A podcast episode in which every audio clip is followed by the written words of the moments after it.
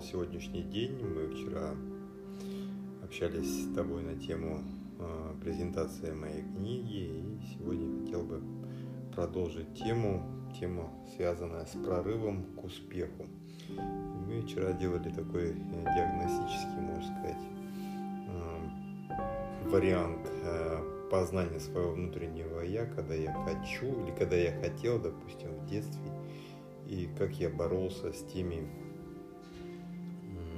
ментальными захватами моего сознания, э, нашего мозга, которого мы здесь вот разбивали на три субстанции, да.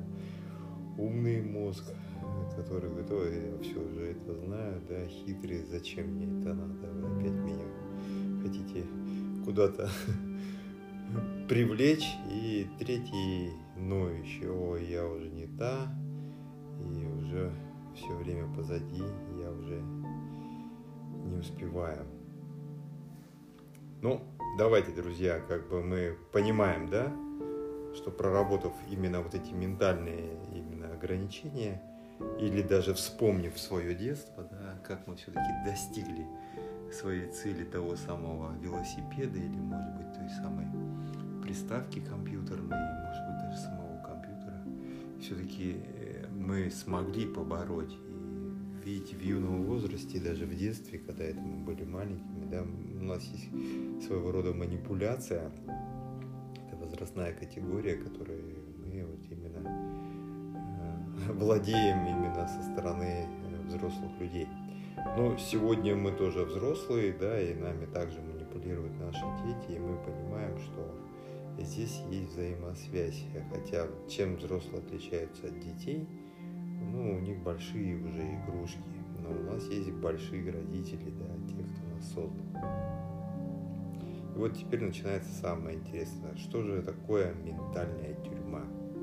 Это инструмент э, внутреннего сознания или мыслей, которые не дают выйти из зоны комфорта сформирования условиями, сформированного условиями или средой пребывания личности в данный момент бытия почему это происходит и как преодолеть данное заключение или скованности вот этой ментальности, э, которым мы ограничены и которая развивается в нас все больше и больше, которая мешает нам продвижению к лучшему через пробы и ошибки. Мы все-таки остаемся на пути или дальше делаем то, что мы перед собой поставили ту цель.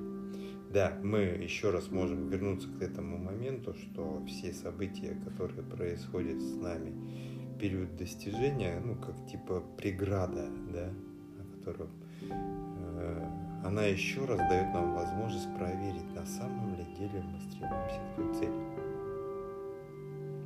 Ну, давайте для начала вообще разберемся а, с прорывом. Вообще, что способствует нам пойти на этот шаг – и какое такое топливо э, нам нужно для того, чтобы сделать этот шаг, и как это топливо выглядит. Может быть, это может быть стеснение, может прорех или даже дырка сознания, которая фонит э, деградационным фоном или тупик развития, потолок совершенства, к которому ты пришел спустя много лет, совершив множество ошибок, но нет, но нет, нет же, дорогой, все намного проще. Топливом к прорыву является идея. Это вот как раз вот мы сейчас вот говорим об топливе, э, ну, к тому шагу, что ты уже сказал, все, мне уже надоело, пора делать прорыв. Может быть, ты уже прожил какой-то промежуток времени, а может быть, все-таки вот, как здесь вот в книге говорится, это идея, мега-идея, не просто идея, а мега. И чем она выше, чем она объемней, тем октановое число да, приближается к космическому топливу для межгалактических ракет. Ну, такой наглядный пример. Э, наверное, все да, обращали внимание, почему там 92 95 98 да, бензин. Это вот октановое число. В данном случае нам тоже нужен октан. Ну, это прообраз. Я же не говорю, что сейчас мы будем употреблять его.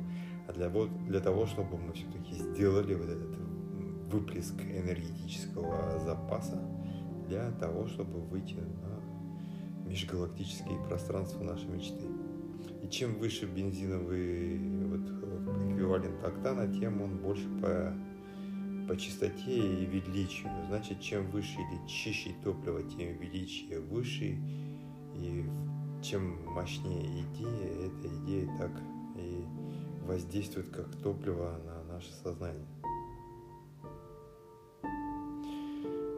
Она проникает в наше интеллектуальное «я», как глубока э, и как, э, как сказать, даже как задействована наша идея, тем быстрее она всасывается в наше эмоциональное «я». И даже не то, что в эмоциональное, а даже в физическое «я». Как тебе такой поворот мысли, мой дорогой друг? Э, мне, конечно, нравится такое определение, а тебе как насчет октана? Зашло что-то или все-таки нужно что-то поменять на наглядном примере? Хорошо, ну давай пойдем дальше, пойдем в гору, например, Эверест. Поменяем сейчас наглядный пример. Как ты думаешь, почему не все и не каждому дано жителю Земли взойти на эту вершину? Как ты думаешь, почему?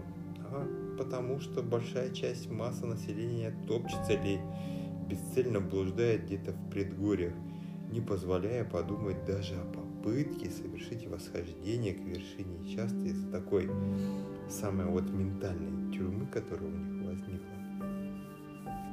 во внутреннего подсознания, подвергшая уговорам, насмешкам к себе, от себя же, подобных сокамерников, но я имею в виду людей, заключенных в камере пленения, а порой и заточения пожизненного ментального заблуждения людей – пропитанных мало неудивительностью и злобы, э, глубоко разочарованности к себе и в своих делах. И вот это они переливают переливом на тебя. Это вот такой вот наглядный пример Эверест, это наша цель. И ты только поделился да, со своим близким, тебе вот такой перелив идет. Это как пословица гласит, посади дерево ради сына, построй дом и т.д. и т.п. И что? Где удовлетворение твоей жизни, где смысл, где та жизнь полная счастья и насыщенности лет бытия, где? Ну, она канула. Обрати внимание, мой друг, на большинство людей, которые заботятся о повышении своей самооценки. Они покупают высшую марку авто или размер дома, или личный тюнинг внешности, начинают закачивать губы, ресницы и так далее.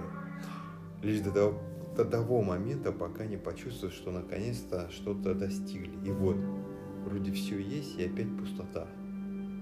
Слышали когда-либо о законе пустоты? Как можно найти плодотворность в данном законе? И мы дальше будем говорить о нем. Закон пустоты. Сейчас запомни. Будем о нем говорить. Ну подумайте о другом. Ведь вы созданы по подобию Всевышнего. Вы высшая форма творения на земле. Вы просто заслуживаете всего самого доброго, чего только пожелаете. И вот вопрос, который вы должны задать самому себе. Достойна ли ваша идея, ради которой вы живете? Достойна ли она вашего интереса, вашего внимания, вашей любви? На что ты готов пойти ради своей идеи?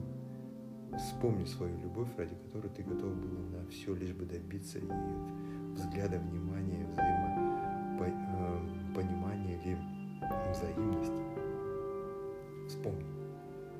Ничто, никто не мог быть преградой к твоей возлюбленной или возлюбленному. Ты был скалой упорства и желания.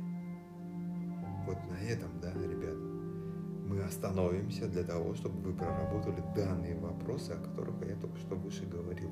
И они связаны именно с идеей, именно с той самой идеей, мега-идеей, которая является топливом к шагу побега из ментальной тюрьмы.